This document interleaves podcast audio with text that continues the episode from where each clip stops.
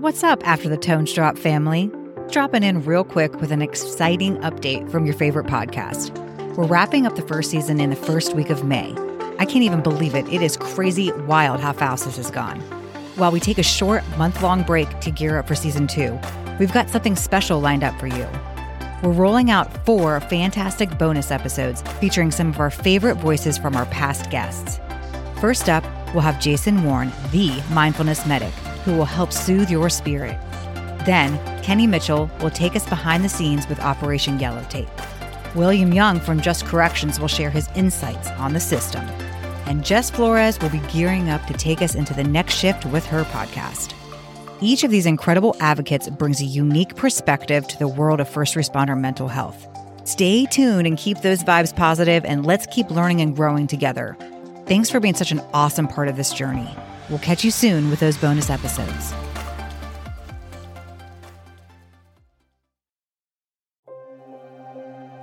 This therapist's accounts of people with ADHD. And there were all these different examples. And through the different examples, he was listing symptoms, I guess. And as I'm reading that, I'm like, whoa, I check every one of the boxes. And I think that ultimately what was happening, I would start to just truthfully hate myself because I could never get anything done the way that I wanted to. So then I would just get pissed, depressed, mad, angry. Anger is one that I resort to. I don't want to make it sound like somebody was like, You have ADHD, dude, you're good. It's not that way. It just made me realize, okay, I am thinking about things a little bit differently, and I just have to adjust. And knowing that you have to adjust because somebody's helping you work through it, whether that's the therapist or friends, whatever it may be.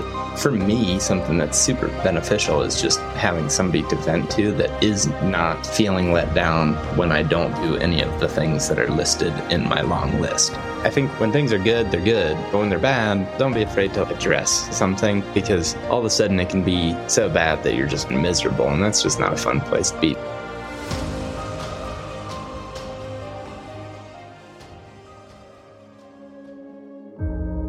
It's the first responder, the first to get the call, the first on scene, greeted by God knows what, pushed beyond the limits that they don't even set.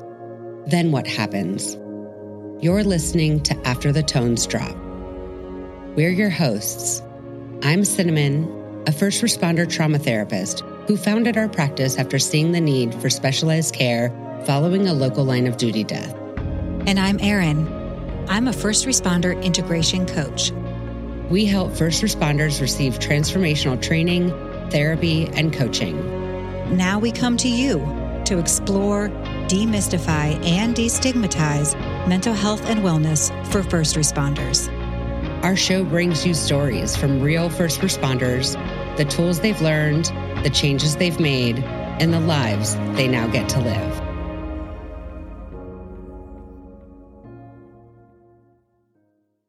Let's get this party started officially. Who is this man in the background? Well, I don't know. This is probably the most excited I've ever been. so, this is actually my favorite podcaster. His name is Zach Ferenbaugh, and I've known him since I was 16. He was born when I was 16, and he's my nephew. He is my sister's kid. And I am out in Colorado for work for a week, and it did not make sense to not do this and not go on and cast with him because we get to talk about mental health all the time whenever he drives by or flies by. And it just seemed like we had a bit of a Venn diagram of overlapping listeners. And we pre warned Erin that when we are together, it is a steep competition of who can outtalk the other as well as who has to end the conversation and maybe kick him out and tell him that he's got to leave or that one of us has to go. Yeah, it's like at some point there's a slight competition and who can be the stubborn one to make sure that it doesn't keep going or like it doesn't go off the rails. It's like, fun. We have yeah, good conversations. Yeah. That's the problem. And, and, and it's it's that way with so many people for me too, where I think to myself, like I can't get locked into this to the point of like I can't answer friends' phone calls or texts or anything because I just get so distracted that I won't get anything done. And I'll look back on the day and be like, I spent 50% of the day just texting, you know, and like connecting. Oh, you're a connector. Well, and I mean, that's good. a good way to frame it. Yeah. And I, and I do love to do it, but it's like, kind of like other things I've had to stop or slow down in life. A lot of things I really like, I get easily attached to them and then I don't stop. Well, but when you're at Cinnamon's house, it's a whole another story. Well, as soon as we become face to face, it's a totally different story. But it's like the texting stuff. It's like Yeah. I can't just. I don't know. I'm I'm so bad about it. Boundaries with Cinnamon? Well, and and everybody though too. It's like it's not. So I, I'm just thinking of a world where somebody that also doesn't get a reply is listening to this. It's not just. it's not just cinnamon. It's like everybody knows that. You know, Yeah. Everybody knows if they text me, it might be, and you know, I try to get back at some point, but it might be a couple weeks, months. you know, there's a lot of times just text messages that kind of build up on my unread. Like I glance at them, but then don't go back. So His notifications say 40 Oh, on his text. yeah. Don't worry, dude. Mine say 11. That's okay. That's not 40. But look, he keeps them in there so he can remember to look back. I mean, it's the reminder. You know, they just keep piling up. But okay, so here we are. We're already on the squirrel level. We're already like squirrel. Right? So That was part of the introduction of like why. And the thing that I love about getting to do this is like I've had clients walk in for sessions wearing his merch. And so I know that we have listeners in our world that are also following his. And I, obviously, I know a lot more about his story than I think just the average person would. And given who he is and where he came from and his own journey around mental health, it just seemed like why would we not take this opportunity? And plus, he's so oh, he cute. is so cute. He's got great hair, great smile. Okay, so we know that his name is Zach. We know that he's a podcaster. We know that he's your nephew. But the hunting public. Okay, yeah. So I was going to say, Zach, do you want to tell us what you're doing out there in this world and why Yeah. this excites you and all that fun jazz so that folks Yeah. know who they're actually listening to? Not just like, hey, Cinnamon had her nephew on the show. Uh, yeah, so the hunting public is something that me and some friends started in 2017, and we make hunting videos and post them on YouTube is like the most generic thing that we do. We also do podcasts, and I guess kind of the niche that we have is public land, and we travel. So if you get on to our YouTube channel, you'll see videos from all over the place. I bet we've hunted now in 30 different states for different species, but we've really been all over the place. And what's been your favorite? mm, I don't have one.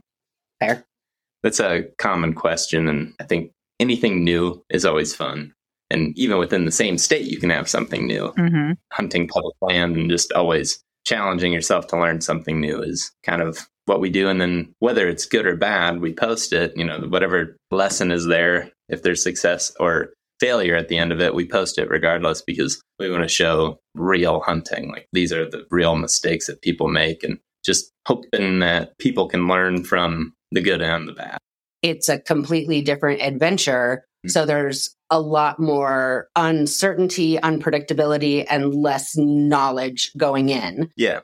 Yeah, and there's like a lot of uncontrollable factors on public land, and that's become the draw of it is that you don't know what you're going to get yourself into. You may have a plan in your head, and by the end of it, the whole plan is completely upside down. But sometimes those are when the best hunts happen.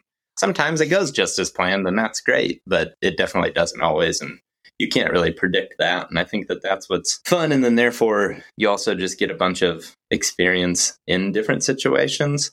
You said a couple things that I'm like, ooh, I think that we can circle this back. Yes, we have this overlap of listeners. It's freaking awesome. And so, as you know, Zach, a lot of our listeners, I would say 98% of them are first responders. I mean, I'm sure we have some people that just like to hear stories and, or maybe their spouses, but something you said was about this uncontrolled territory. And you mm-hmm. know that you're going in, you are doing a job, you are out there to hunt. But there are so many key factors that could potentially throw you off your game, could change the game completely at any given moment. It could be, I imagine, obviously the weather. Maybe all the animals are sleeping. They're, I don't know. I don't, but the point is, is that you're trained, right? Like you are a master at what you do and you're trained in what you do. But at any given moment, it all can just go completely sideways, just like how things go for our first responders. And why that is important is because one of the first things that you said when you were talking about your YouTube channel is we post the good and the bad because the goal is for folks to learn from it. And Mhm. that is a profound thing. And to me, I'm like, actually, that sounds like the good and the good. For you guys, it might be like, we didn't find anything. but on the flip side, as far as perspective goes, that's incredible that you're like, look, this actually isn't a loss because we're able to share what didn't work. Mm-hmm. And so much of life is what worked and what didn't work. And if it didn't work, let's shift, let's do something different. So, because I'm circling it all back around and making it this little package, there's just a couple things that I can see. Not only do our listeners love the hunting public, love to hunt, but the parallels of what you do are very, very mm-hmm. similar where everything can just shift on a dime. I'm glad that you were like, oh, I caught something because I did too. I was like thinking this whole approach of the unpredictableness and you can have a plan and the plan can change. And sometimes when the plan changes, it doesn't go as well as you want. But sometimes when the plan changes, it goes better than you had hoped. And sometimes when the plan goes exactly the way it's supposed to, in terms of logistics, you still don't get the results that you want. And how do you adapt to that? And to me, that's taking hunting to a different level to now it's a philosophy. And so I, again, had the privilege to know you since I was a teen. And I've kind of watched your journey in a lot of ways. It's paralleled mine. One of the things is I don't have kids. And so I've got Zach and his brother and their cousin and my niece. And I can look at all three of them and be like, ooh, ooh, there I am. and that's really nice to be able to have that when you don't actually have kids, but watching the last few years of Zach going, you know, from 2017, where this was a new thing to now this is his full blown lifestyle, there have been some different challenges and all of your previous coping skills have not continued to work as your life mm-hmm. has changed or different challenges has come up. And that's the other thing that I wanted to be able to talk about was the parallels of one, you are in a hyper masculine, male dominated field, mm-hmm. like our first responders are. Shout out to our lady parts, but they're just like, like 3%. And what it meant for you to realize that some of your old ways of doing and being didn't work with mm-hmm. this new adultier adult life and how you broke through some of those standard manly beliefs. Yeah, I think that I guess first be point out some of the new challenges with what I guess I was faced with with this job is just like what I like about hunting public land. Sometimes I get a little bit thrown off by it too, and from the standpoint of like I'm I'm very I'm very just I'm always pushing. I'm always trying to push, and I, I'm very committed to one thing have a hard time multitasking. Like, for example, one thing that I struggle with personally is if I'm hunting, I want to hunt. I want to focus completely on that. I don't want to think about any. I don't want to want to drive into town and post a podcast, but I have to do that. And sometimes that can get me pretty scrambled. And because we're traveling as well, there's not a lot of consistency to anything. Like we can always kind of come up with some general, I guess, schedule, schedule, plan, stuff like that like how to adjust for certain things, but none of those things are consistent. So sometimes I just lose track of balancing everything because I get so caught up in like, I really want to hunt, but then once I'm done hunting, I, re- I really want to edit. And I'm very like bingy is what I've been using mm. lately. I'm all in, I'm all like, I, I want to do the one thing and I want to only focus on that. I really don't want any other distractions. But that doesn't always work super well, obviously. And that at times has got me to just, I don't know, kind of just freak out. Not even freak out. It's just like I become even more focused on the one thing, which can become a problem. And like one example that popped into my head, I've been talking about this one a lot, but it's like just something that you wouldn't know this from watching the videos necessarily. Is back in October of 2022, I went to Minnesota. I was with Keith, buddy of mine, and we went in and we had a super efficient, like scout a new area, put a plan together, execute the plan. And I messed up the shot and basically just hit a buck too high. It was a non lethal shot. It was bow hunting, hit the buck above the vitals to where it was just a flesh wound. Ended up, luckily, somebody contacted me 14 days later during the rifle season. Somebody shot that same buck because we have video mm-hmm. and everything. You can put the whole story together. So, anyway, because of that, it was like everything was going so well even a couple months before that, as the season started, everything was just perfectly playing out. Well, then I make this mistake and feel like I'm letting everybody down. I'm letting Keith down, who was there filming. I'm letting the rest of THP down, and like I'm letting viewers down. Like I made this terrible mistake, and I and I also just like unnecessarily wounded this animal, and that just really upset me. And instead of taking a step back and taking a break, I just got out of control. Next thing you know, it's like I'm, I'm you know I'm really not texting anybody back. I can't do anything, but like I'm just dying to go hunting more. Would you call it like you were shutting down and got even more hyper focused? Mm-hmm.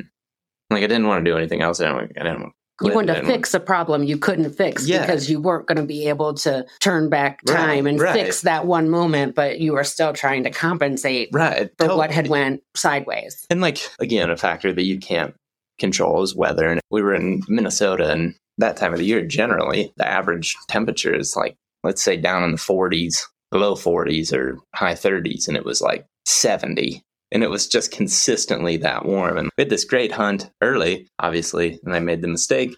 And then it just got worse and worse and worse.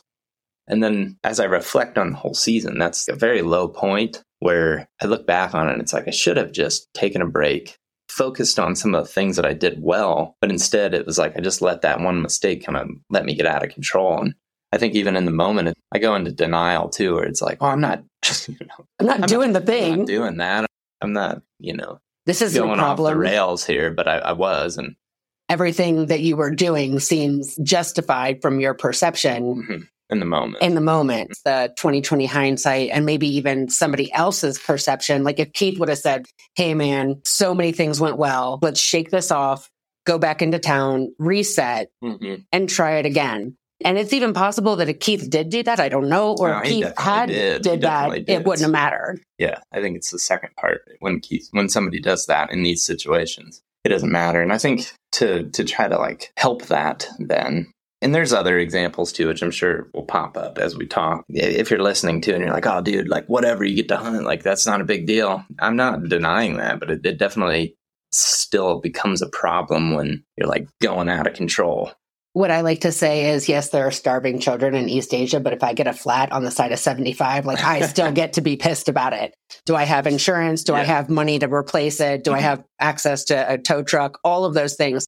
And it still gets to suck, even if I put it in perspective. Right, right. It ultimately ends up coming back to trying to figure out balance for my life because there's obviously other things that I do too, but I get to a point where I don't do other things. I mean, I look back even bigger picture and since 2020, when COVID shut down anything else that I liked to do, I became even more hyper focused on hunting, editing, podcasting, whatever. Yeah. To where it took me having a knee injury to snap me out of a long term, multi year hunting binge, which I'm not saying I won't do it again and I'm not going to be close to that, but I think one reflecting point has been it's okay to take a break and there's going to be a tomorrow. And I think sometimes I just get in my head that there is no tomorrow. Like there is there's tomorrow. like a now. Yeah, there's a tomorrow, but there's not two days from now mm-hmm. until it gets there. And then it's like I just can't take a break and just stop and balance out all aspects of what we do. Where it's like I just have a hard time sometimes chipping away at like, okay, I'm gonna go hunt,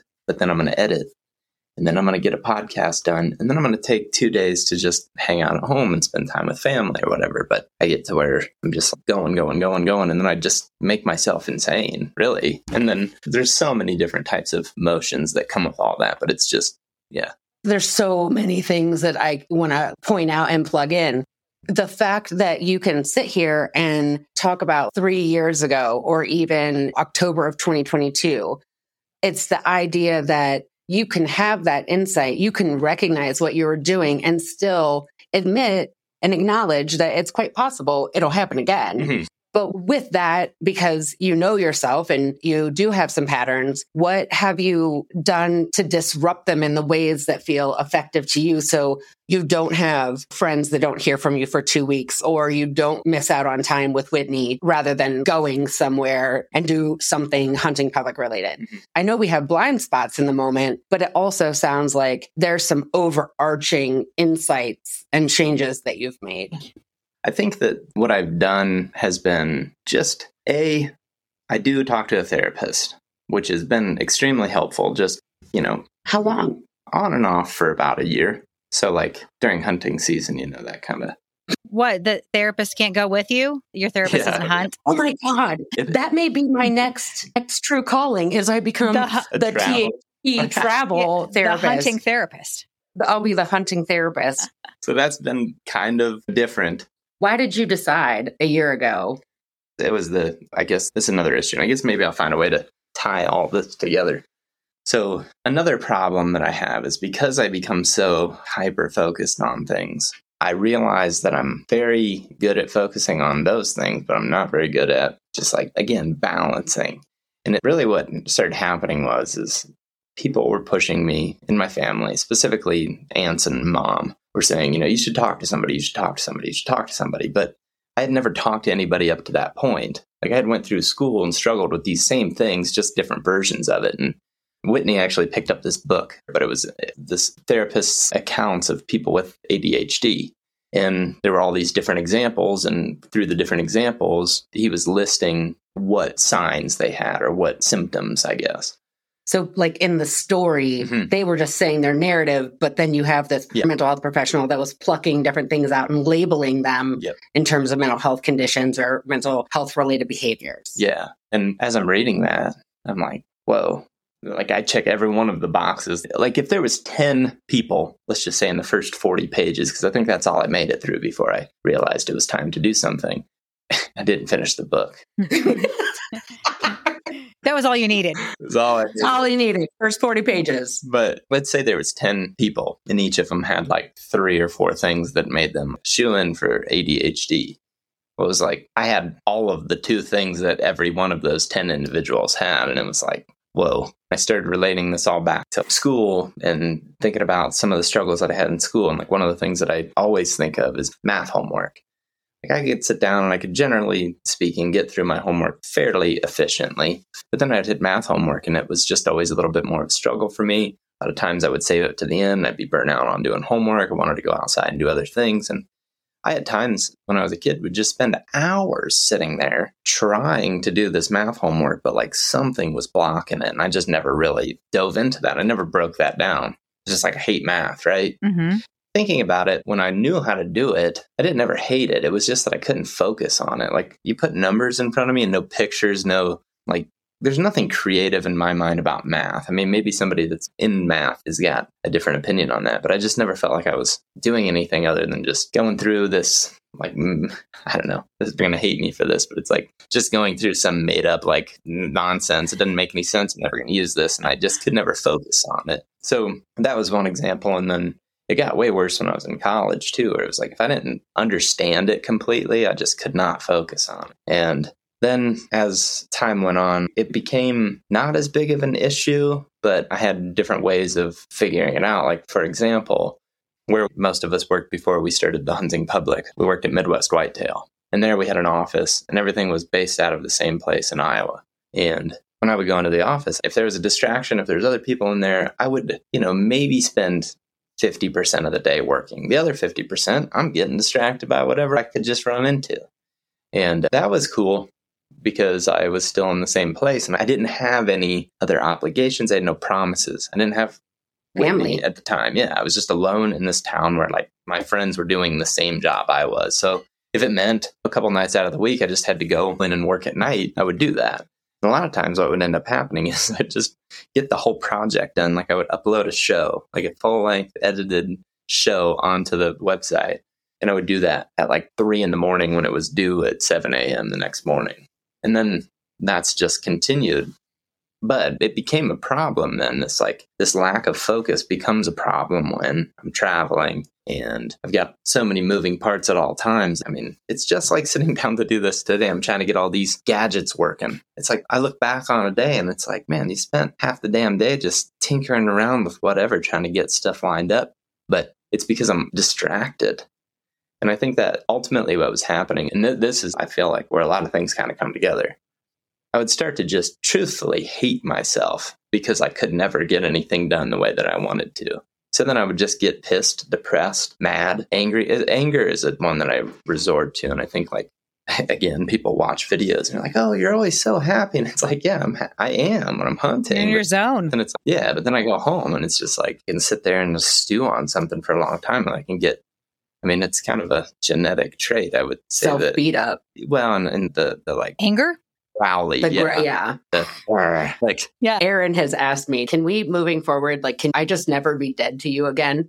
Yeah, I Like, was like it's- dead to her a bunch of times in our 12 years. I'm like, okay. Yeah. yeah. well, it's funny. I think one of the things that I try to tell people all the time, and if you're close to me, you understand. You already know what this means. I, I think. I hope. But it's like I never mean anything personal when I growl. I get mad. It's like it's all internal. Mhm. It's like I can snap and be mean, like you know how I get. It's in our family at times. It's like It's a family. Uh, it is. You It's know, a. It's. get out. It- you know. I would not say it's in our DNA. I would say it's a learned behavior, I don't know. I think it might. Okay, it might be in our DNA. DNA. Um, but it's definitely a behavior that we've seen over and Yeah. over. And the master growler in our family, our patriarch, like nobody reprimands that behavior. Mm. So it Mhm. just gets duplicated and we get mean. And there are some people that it that it- probably is I think- Yeah, I was gonna say I think it's genetic. The whole like The whole clan. people, you can see that same reaction happen, and when you see it, you can feel it because you're like, okay, I've been there. But anyway, that family vibe where you're like, whoosh, I just felt the energy come off that person and it's recognizable energy. And so you know how to identify and label Well, it. Well, here's the thing though. I'm only adopted. I have now been adopted into your family. Oh, yeah, Jim loves her. So I'm like your adopted aunt too.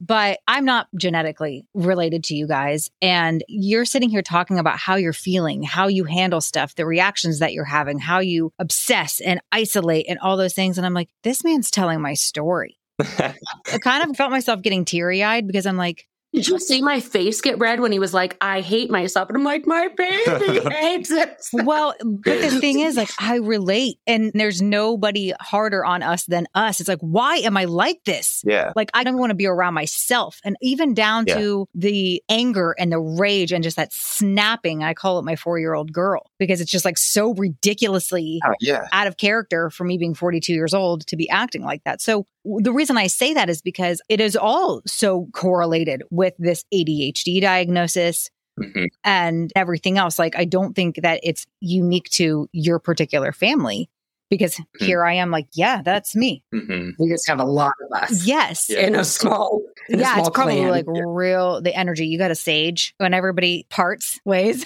clear that stuff out.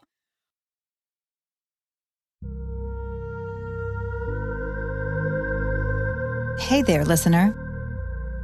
If you could ask any question or freely talk about any challenge related to being on the job and no one would know, what would you say? We are excited to share about our confidential hotline that we created just for you.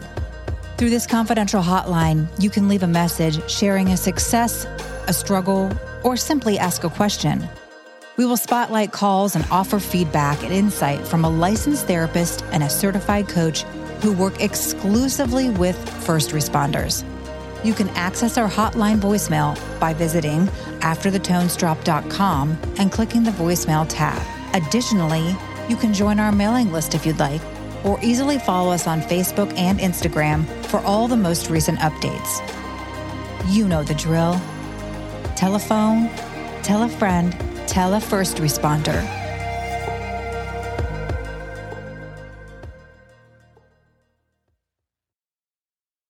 I think with our family, the reason that I bring that up is I just have over the years been looking at it and breaking it down too, to where it's like, okay, that's very similar, that's very similar, that's very similar, and then comparing that to other families and other friends of mine, and just seeing the difference and noticing that like not everybody is doing these same things. Where it's like Aaron, who is somebody that I work with, started THP like when him and I first started becoming friends when we worked at Midwest Whitetail, he was like, Man, you'll just go from like way up here to way down here in an instant, and you'll be right back up here.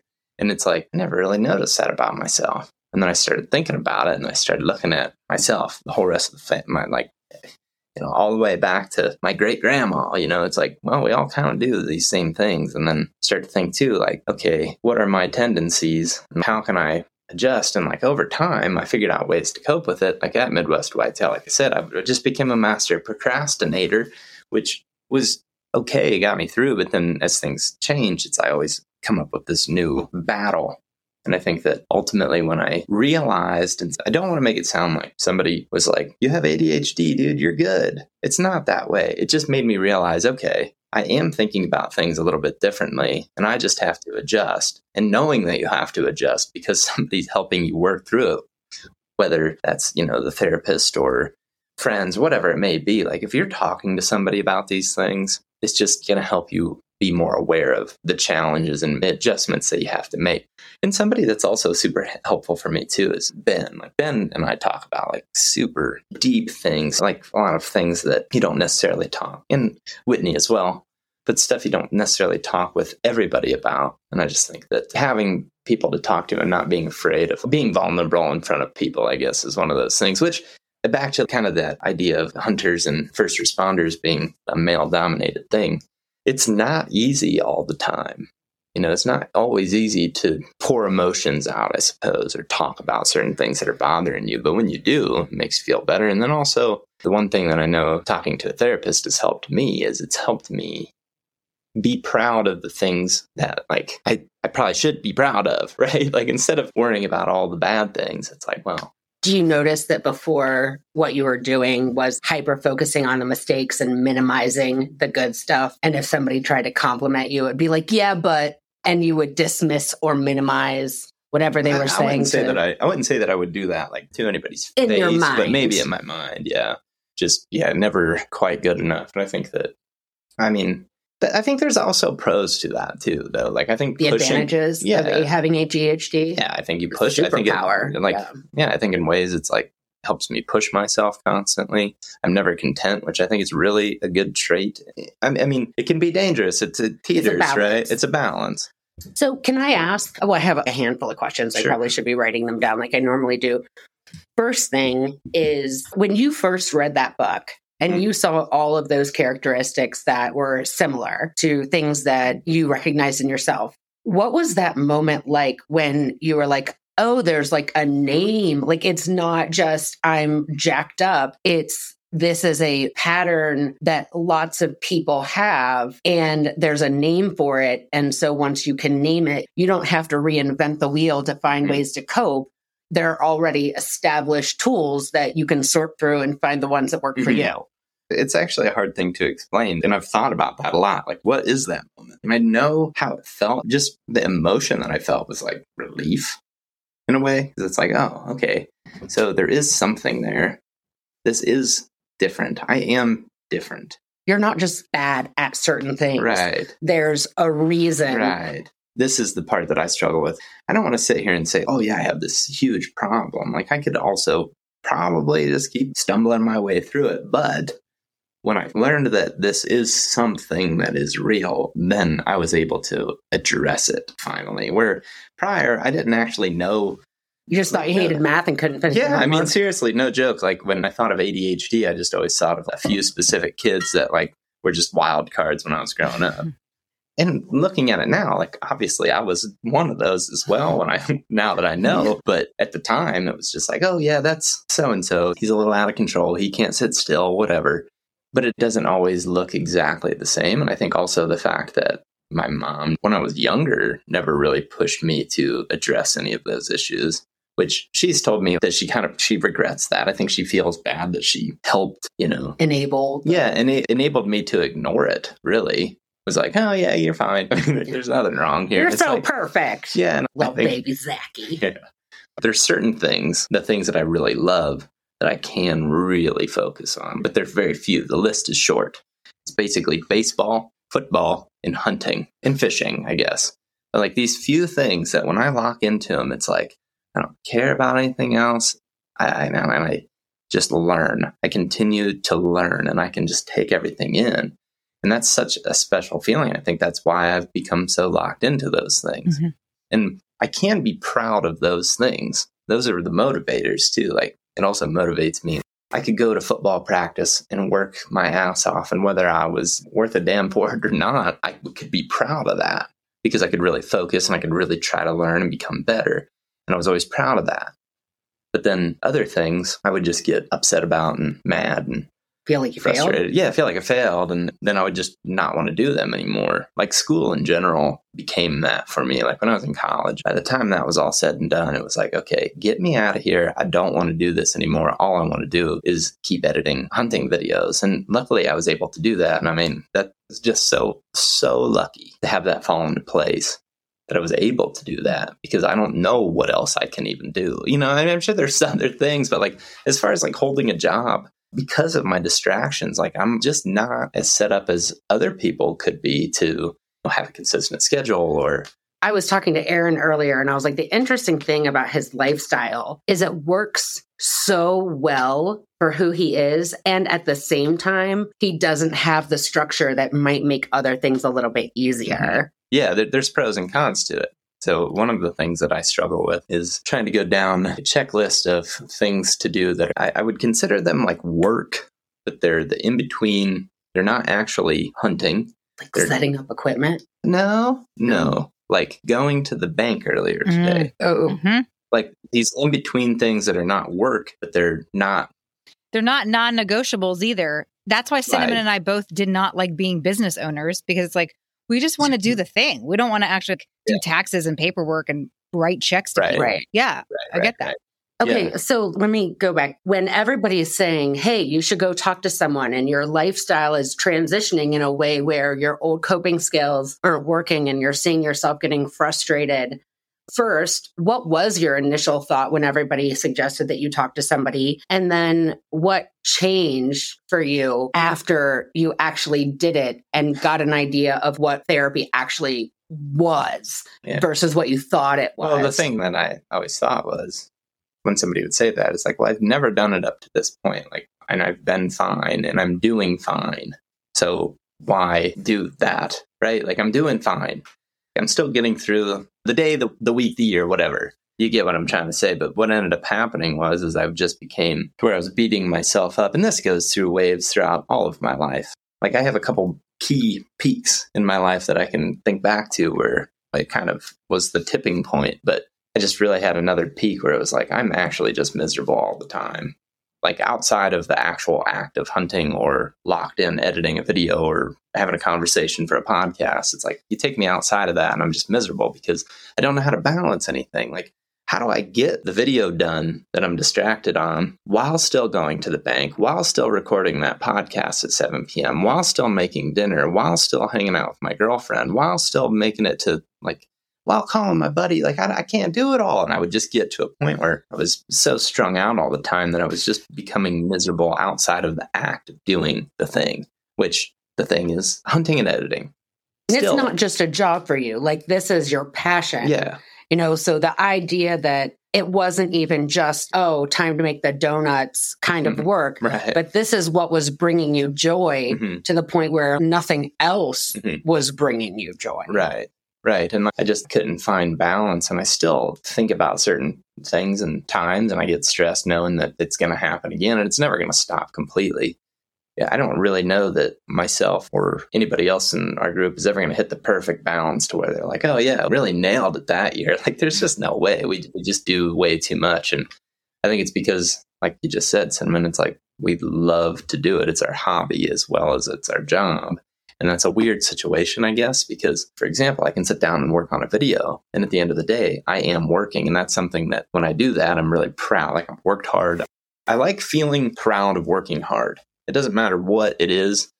If it's working out, hunting, editing, those are the things that I feel like when I look back on a day, if I check those boxes and I worked hard at those things, I have a good day. I'm proud. But if I am doing something else, I don't necessarily get that same like again, even going back to that bank thing, it's like today I went to the bank, but like I like who cares? Like nobody, nobody I drove a car. like nobody's paying any attention to that. Nobody's giving me a pat on the back for like, yeah, you went to the bank, dude. Like, good job. So I don't feel anything for that. I'm listening. And because I also have ADHD, it's on that other level where I'm like, Oh, yeah. I get it. The thing of this is what I'm proud of. And then these are the things that have to get done to be able to make the things that I'm proud of work. Mhm. So I have to do payroll. I have to go to the bank. I have to make sure I mail out this check. I have to scan this document and send it to my bookkeeper. Those aren't the things that give me the woos. Mhm. And so it makes it even harder. And I really dislike the term attention deficit hyperactivity disorder because I don't think it's a deficit. Mhm. I think it's a dysregulation. Like we can hyper focus on some stuff.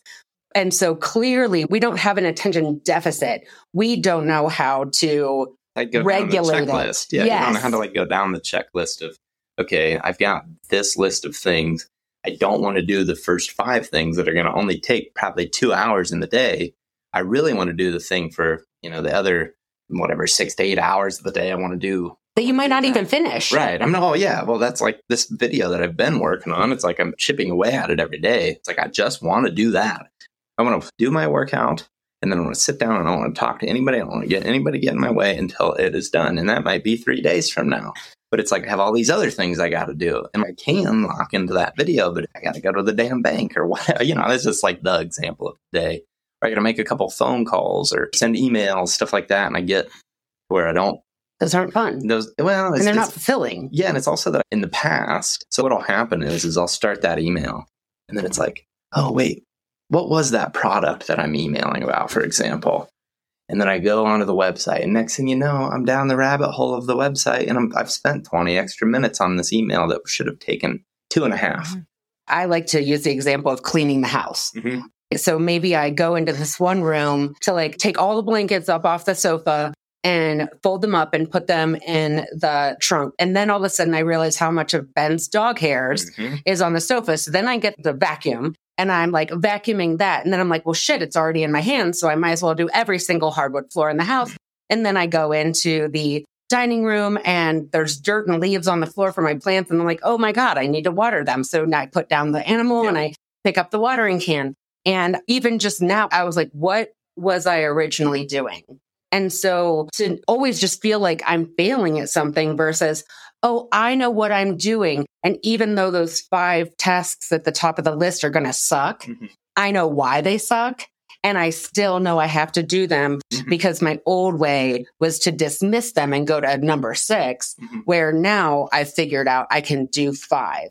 And is that something that you learned once you decided to go to therapy? Mhm. And what was the thing that going from I've never had to go, I'm fine, I could probably live like this for the rest of my life. It may not be an ideal existence, but going from I'm fine and I've never needed it to okay, I think you started to answer it and then we got a little sidetracked. Really?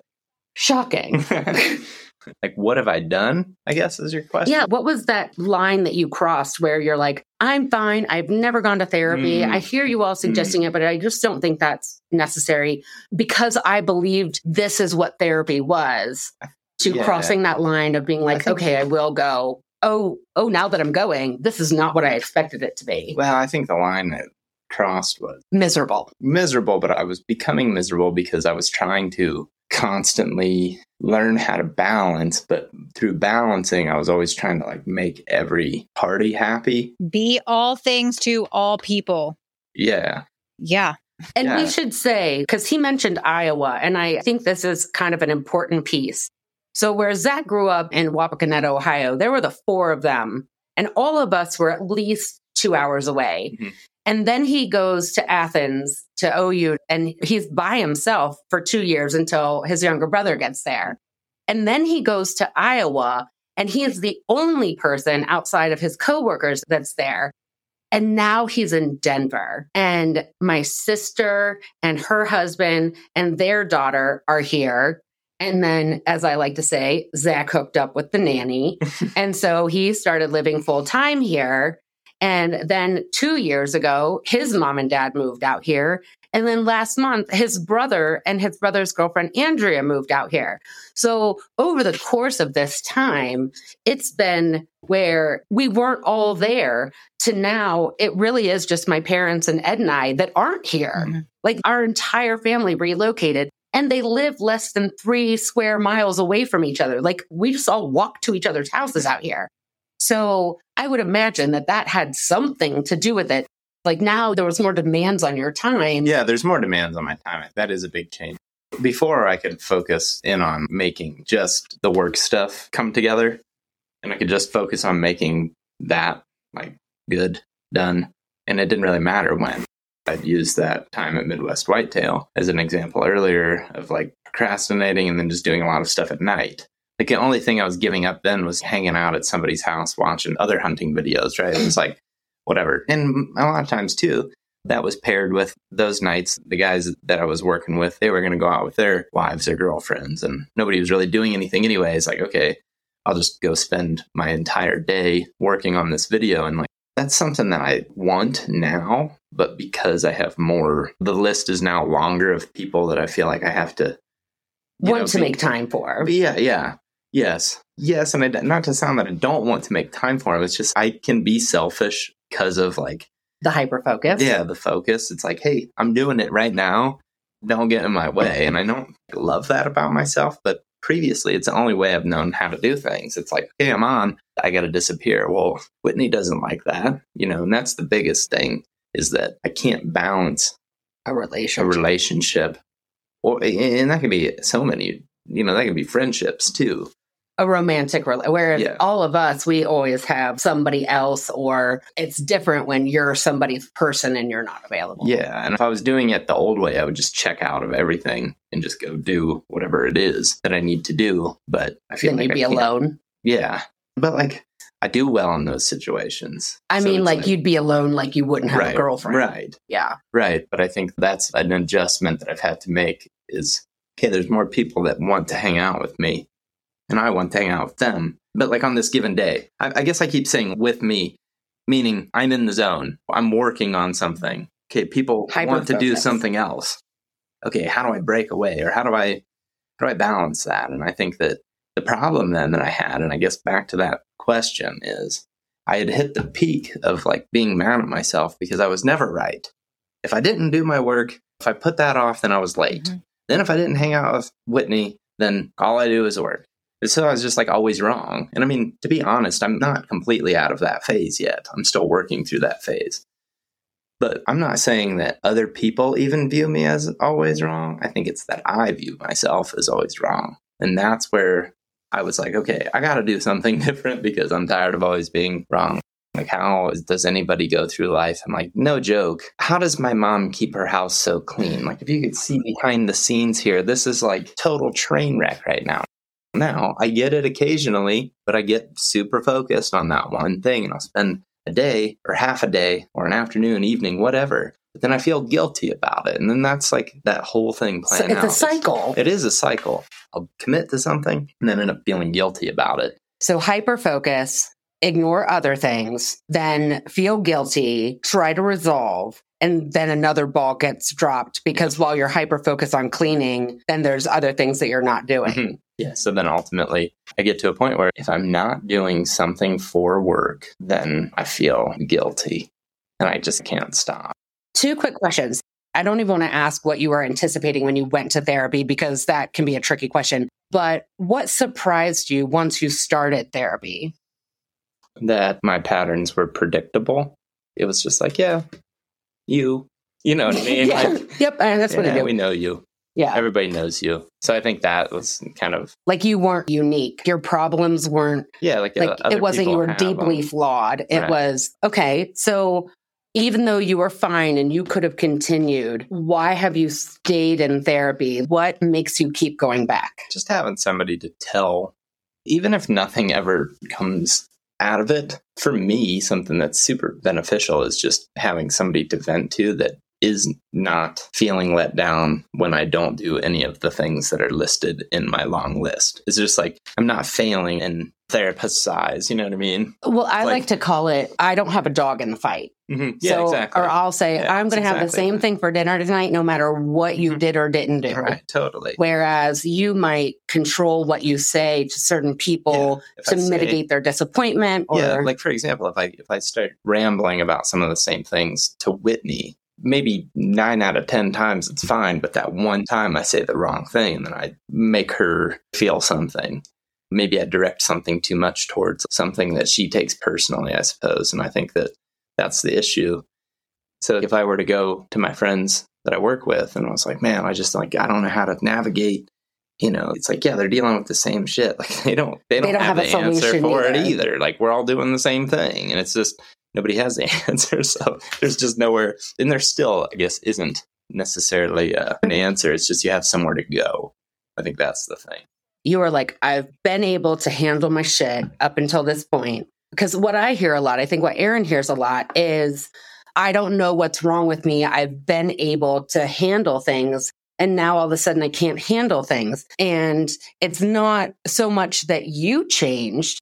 It was that the circumstances changed. And sometimes that's just Mhm. cumulative stuff. Mhm. And also the whole idea of just having somebody else to talk to like friends are great, spouses, significant others are great. Even coworkers can be great sometimes, but every one of those people have a dog in your fight. Exactly. even this is why I'm not his therapist. You know, like this is why family doesn't do it. I would be personally affected by his answers. Yeah. So to have somebody that you can spill it all out to, not have to worry about how you say it, what you say, what your Right. real feelings are, that whole thing of you get caught up, but you find people that don't have a dog in the fight.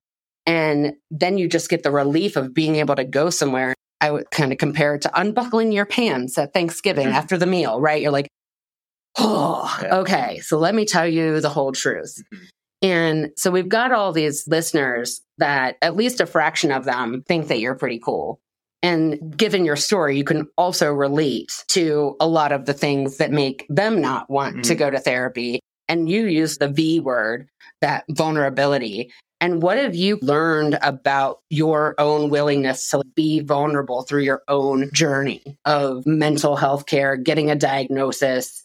Are you on medication or do you just use coping skills? Know, I'm on medication, which also like I've had bad views about in the past. I, I think that's a big part of why I never wanted to talk to people. Is I was like, just don't want to take any medication, and I I never did, and then I did, and I was like, wait, whoa, Mm-hmm. this is allowing me to go through these checklists. Like I can sit down the night before and write down a list of all those stupid little petty things that I can't accomplish and I'll have them done by 10 a.m. the next day. And then I can spend the whole rest of the day editing and doing the things that I like to do. But I couldn't do that before. I mean, I just straight up could not do it. Again, we've talked about it a million times. Like you get told lazy. It's told that you can't, Ugh. you're bad. You're like, well, you can't, you're just not committed. You're not doing this. And it's like, bullshit. That's not me at all. It's just that for whatever reason, I can't click on it right now. I just cannot lock into that right now. Maybe tonight at 1 a.m., I'll be able to lock into it, which doesn't make a lick of sense, but it has happened my whole life. This is kind of that commonality in story. Growing up, I didn't want to do a lot of things that my older family members, including his mom, my sister, and other sister, and my mom, they were little housekeeper kind of people and wanted to learn how to cook and sew and clean. And that was just not interesting to me. And so I got tagged as lazy. Mhm. And I don't know about you, it kind of sounds like this. And Erin can even attest to this. I've turned into a workaholic Mhm. because I don't know what normal looks like. Yeah, I you got- overcompensate. Yeah, it's like I got to prove to myself constantly that I am doing good. And the only way to do that is more. And I think along those lines too, there's certain things I've realized that I use. Okay, so for example, one reason that I think I love to work out, and I just talked to my therapist about this. One of the reasons I love to work out is if I'm in good shape and I can haul ass up the mountain, you can't tell me I'm lazy. Mm, You know what I mean? It's like a defense yeah. right? It's Yeah. like I don't work out because I need to look good or want to. I could really care less. It's because I don't want people to call me lazy. And I just think that that's like a defense, you know? And again, that, that makes me feel vulnerable. It's like, yeah, it's probably not my most proud thing to say that that's a defensive thing, but it is. Like it really is. I motivate myself by thinking of the people that tell me that you can't. That rings in my ears. Like I can still hear very specific words of what people told me when I was in middle school, all the way up to yesterday. And I use that as like a drive of like, no, I'm going to prove you wrong. And one way to do that is work out. That's also hard work you can prove too, right? Like if I can, if I can, Do a 14er. right, or if I can beat you in a race or whatever, it's like I can prove. I can run fast. Yeah, it's proof that I worked hard at that. But you know, whatever. I'm certainly not slamming any part of our family, but even the joking text that I sent about walking over because everybody was saying, oh, well, Zach will show up at nine o'clock after all the dishes are done and everybody's eaten. And it's usually because he's gotten into a hyper focus mode and is working. And so just because it is what it is and it becomes a joke, like it basically resonates the same way as being told that you're lazy. Mm-hmm yeah, it is what it is. Like, stop. yeah. Yeah. If I get there at nine, I get there at 9 mm-hmm. And the funny thing is that that has not happened yet. The whole time I've been here in Denver, you have. I been, don't ever get there. At, I mean, yeah, they're all see that. It's the exaggeration it's like, of yeah, it. Yeah. Well, and I think that, that then ultimately, whatever topic it is, too, people start to believe that. And then you, like, if you're you the one that's it. getting, you know, targeted in that, you start to believe that. And then that can have lasting effects to where even if you do improve, okay, let's say I am being inconvenient or I'm being a problem. I'll try to adjust. Like you said, you haven't seen it because I've been trying to yeah. set aside some boundaries and set aside some time. And it's I'm like, here and he wants to hang out with me because I'm one of his favorite ants. what did you like I said that? but, but people believe that and then they never lose it either. So that's where the spiral of like trying to prove something always ends up happening for me, at least. It's like, well, you already believe that. Well, I'm going to keep working really hard to prove you wrong. For example, somebody might have said something like I mentioned in middle school that they would no way they'd ever remember saying that, but I remember it. Mm-hmm. And it's like, you know, they're they are not know, thinking years, about you. Yeah, they're years of not thinking about that. They don't care. They don't believe that anymore. They don't even remember saying right. It. Yeah, and they certainly don't believe it anymore. But here, people that also have these mental hangups. Here we are sitting there like, no, I'm still going to prove you yeah. wrong, right? That's it's like it's ridiculous and it's a waste of time in the long run. But I guess I just think that, yeah, as a whole, I feel that just being able to address that there is some difference and that there is something here and that we can continue to work forward has been the biggest change recently is, is instead of just being like, well, whatever, man, like I'm just lazy. Or this is like, just how I am. Right. Get over it. And it is, but that's not necessarily working in your favor. And that's okay. You know, like sometimes it is, sometimes it's not. Mm-hmm. And also, I think there is that balance of recognizing what you said. Like, I have come to think of a lot of aspects of my ADHD as that superpower. Mm-hmm. And it allows me to do so much that I don't know if I would. I guess I think maybe it's part of my personality, even though it's probably like symptoms. Mm-hmm but there's symptoms that are working in my favor. And so I don't oh, want yeah, to negate. I think there definitely is. I mean, a couple that stick out to me are creativity mm-hmm. and then also isn't the H hyperactivity. Yeah. So like if you're listening to this right now, you can tell that Cinnamon and I just had a lot of energy. I think like that's also something I'm really proud of. I'm proud of my aunt. I'm proud of people that have energy because I think that that's cool. I think it brings like this whole yeah, it can bring out a lot of fun. It can bring out a lot of just like positive energy when people have a lot of it. It can also it can also spin and be bad in some situations, but for the most part, I'm really proud of having a lot of energy. And, and, when you say energy, it's not just so that you can like run up a hill no, and back, no, no. but that you're enthusiastic yes. and you are like welcoming and you're the guy that everybody thinks they're best friends with because like my mom used to always say cinnamon's never met a stranger and this is this yeah. constant battle with zach and i've been trying to be real good during the podcast but like zach and i can out talk each other like the other night and we'll wrap up at this the other night zach called and said hey i'm coming through can I stop and sleep over? And I'm like, yes, of course. And he was like, I'm not going to get there until like one. Can you please go to bed so you won't be awake? Because I got to get up and work in the morning. Because he knows that if I was awake when he got there, we wouldn't have gone to bed. We just kept talking. Because this is what we do. So, and like, I guess one other example is, and we talk about the energy. A friend of mine that also has ADHD is Colin. He's been on the THP videos as well. Anybody that's watched a lot of them would know of Colin from elk hunting videos or Ohio videos. Anyway, Colin is also that person.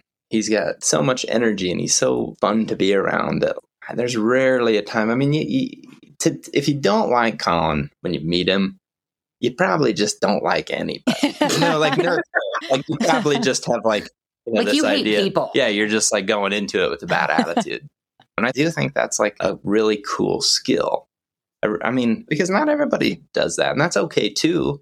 But you got to have both in the world, right? You got to have the people with a lot of energy, and then the people that don't have as much energy. And when those two people combine, then it kind of balances the world out. You know? So we're like the hosts of the party, mm-hmm. yeah. right? Like we're like, come on in. Do you need a drink? There's snacks over there. Yeah. You know, the DJ's name is Bob. like, go put in a couple suggestions. Yep.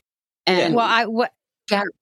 What I wanted to say though. oh yeah, you wanted. to Yeah, actually, I'm going to go ahead and talk for my you know fourth minute in this past hour and 20 minutes. What I love about this particular episode, because it is a little off the rails for what we do, is the fact that there is this common conversation, I believe, and I think Cinnamon would agree with the folks that we work with, that they're like terminally unique in some capacity with how they feel, with how they act, or that it's just centralized to the particular demographic that they are. And what you're proving right now is that that is inaccurate, that this isn't like a I am a first responder type of thing. This is, I am a human being. I am struggling with these particular things. I too am in this hyper masculine career and I get it. And there's nothing wrong with me. I just get to learn how to adapt. And yes, you've been doing it, right? You've been hanging on, but that's the difference Mhm. between surviving and thriving yeah, totally. everything you've said tonight, I'm like, oh my gosh, it's me, it's me, it's me. I'm going to make my husband listen to this episode because I drive him nuts. And he feels like I am being neglectful in a lot of ways by not being present. And I'm like, I can't not do it. And so, like you were explaining about doing little tidbits of editing, any second you can get in between you trying to navigate everybody else's emotions and feelings. And what it looks like to our loved ones is that all we're doing is working. And it's like, no, I just did the thing. I had dinner, but I have this five minutes that I could do some work. And so Yeah. to them, it looks like we are obsessive and like we don't care about anything else. And it's not intentional. You know, it's like, No, yeah, that, that's the word. It's not intentional Mm-hmm. because it might actually be that we are obsessive. yes. Like It's like I- compulsion. yeah, no, it is. Like it's a compulsion that you can't deny. Right. Mm-hmm. Right. Like I have to. If I don't, it's going to eat me. Just give me five minutes, Mhm. go do it. And then I'll quote, be done. But if I don't, I can't even be present because all I'm going to be thinking about Oh, is that. Yeah. And Erin, I want you to be able to talk. I just want to say one thing is we're talking specifically about Zach and his coming into an ADHD diagnosis and what he's gained from it. But really, if we zoom out, it's like what happens when your coping skills, your survival skills, or even your thrive skills in another environment no longer work. And when you hit that wall and things aren't fine anymore, Mhm. how you are willing to get vulnerable, be open minded, and push through that to get to the better side. And like Zach said, it's not cured, it's not perfect. It's an ongoing thing. And my God, I've been diagnosed 15 years and I'm still terrible at a lot of mm-hmm. things. but at least you know, and knowing is half the battle. Mm. And it's that overarching theme of like, there is a good reason to take this on. And no one is so special that this process can also not benefit them. Mhm. I think you just hit the nail on the head. And on top of that, I want to say to the listeners if you haven't checked out The Hunting Public, check it out. Even if you're not a hunter, I am not a hunter. And I swear I did a zoning night where I, I'm like, it's three in the morning and I've been watching hunting videos for the past five hours. And I'm like, what are they, are they going to get it? Oh, ah. and like, and like, I don't even care about that at all. But it was, you know, I just saw myself get sucked in. Well, and they're hilarious. Not only are they doing what they love, but you can tell they love it because of the camaraderie, which our folks can totally understand. That connection, it is funny, it's fun. So definitely check out the hunting public. I know you're on YouTube. Obviously, are you on Amazon? Is that a thing? Yes. Isn't that Mhm. wild? It's like, oh yes, I'm on it. He's like, you can get on Amazon Prime, like TV, Amazon Video, and there you can find him. Yeah. Yeah. So what about the podcast? Where can folks listen to you guys? So any podcast platform you can find it, but we also just started doing video as well, which we created a whole nother channel for the Hunting Public Podcast. There's links and if you know of our regular videos and you're trying to find the podcast, you can check first you could just type in YouTube THP podcast and it'll probably come up. And then, if not, we always have links in the descriptions of all of the hunting videos or like the audio podcast. So that's kind of the new thing, I would say.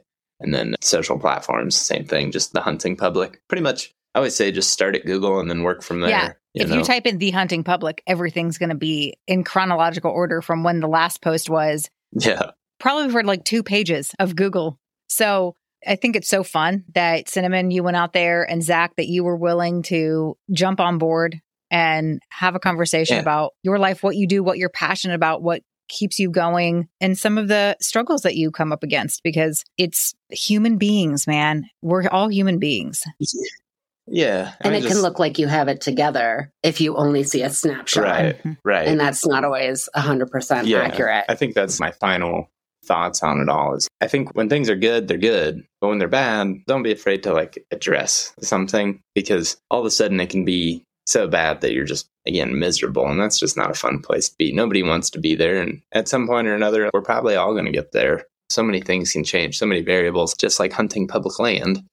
There's so many things that we can't control that can happen to us and if you're not addressing those problems then you're going to probably have a harder time and I just think that everybody's going to have different levels of it and never think that your problem isn't a problem i guess. Even though sometimes i do that and i still am going to sit here and tell you too like i'm also very thankful that i have the problems that i do. I'm very thankful that i have the team that i work with very thankful that we've been able to do all the things that we have done through the hunting public i'm thankful for whitney i'm thankful for my family definitely definitely that but it, there's still like you know There are starving children in East Asia, and it still sucks when you get a flat tire on the side of That's 75. right. I mean, I'm not too worried about that personally, but I get your point. yes. You, yeah, that's, I thrive in those He's like, situations. yeah, let's get Oh, that tire. Big problem, you know. Ooh, problem on the road. Give me a problem on the road. I like that. Unless we get a drawer stuck. That's a whole nother, and we don't have time for that. I could not be more proud of this kid.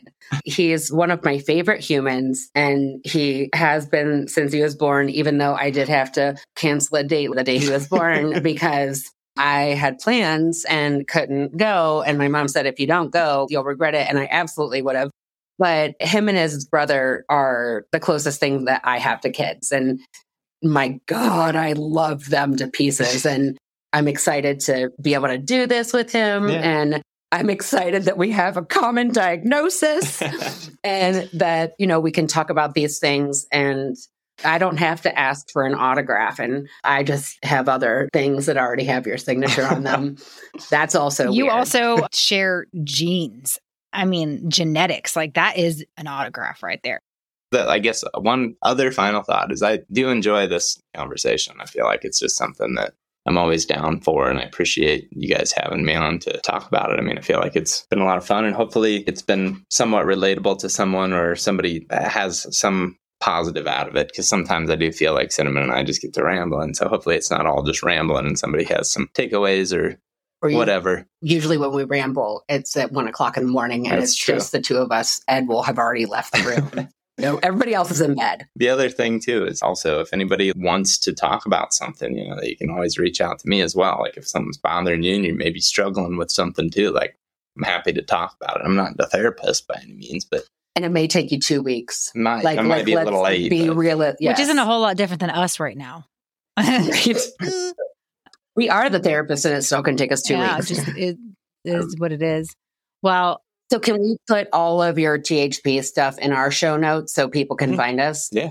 All right. And then maybe in the future, we can do another crossover episode and Erin and I can don some camo and go out in the woods with you and hang out around the campfire and learn how to talk. no, Wait, no, no.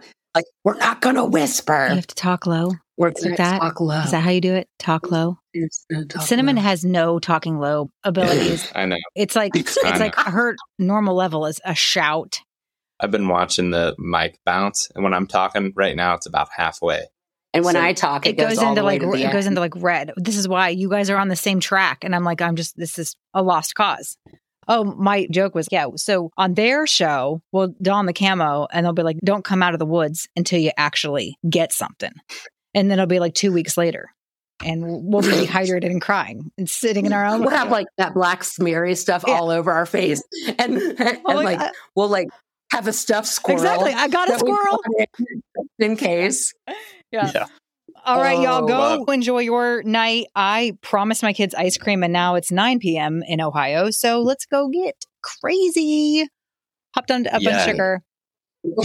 Thank, thanks. They just made a noise. I know. Thanks, Zach. I appreciate you. Yeah. We'll talk to you guys Yeah, later. you. Nice to finally meet you. All right. Bye, love. Bye. Yeah, nice to meet you.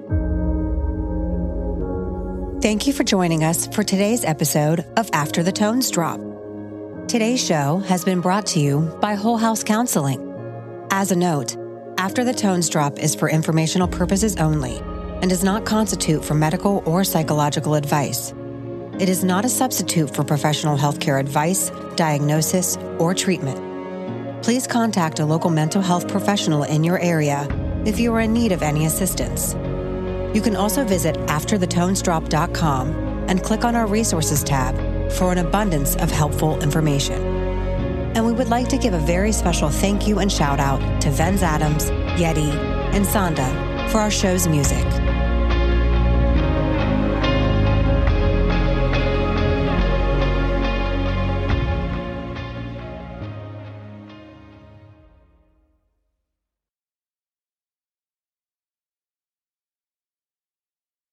I don't know which one of Grandma Busey's chickens I'm going to pick.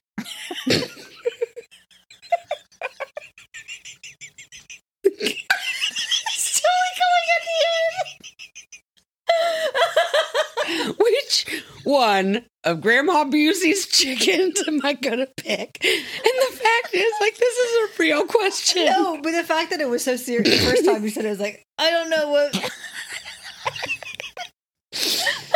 I don't know which chickens Grandma Busey's just the way you're so serious.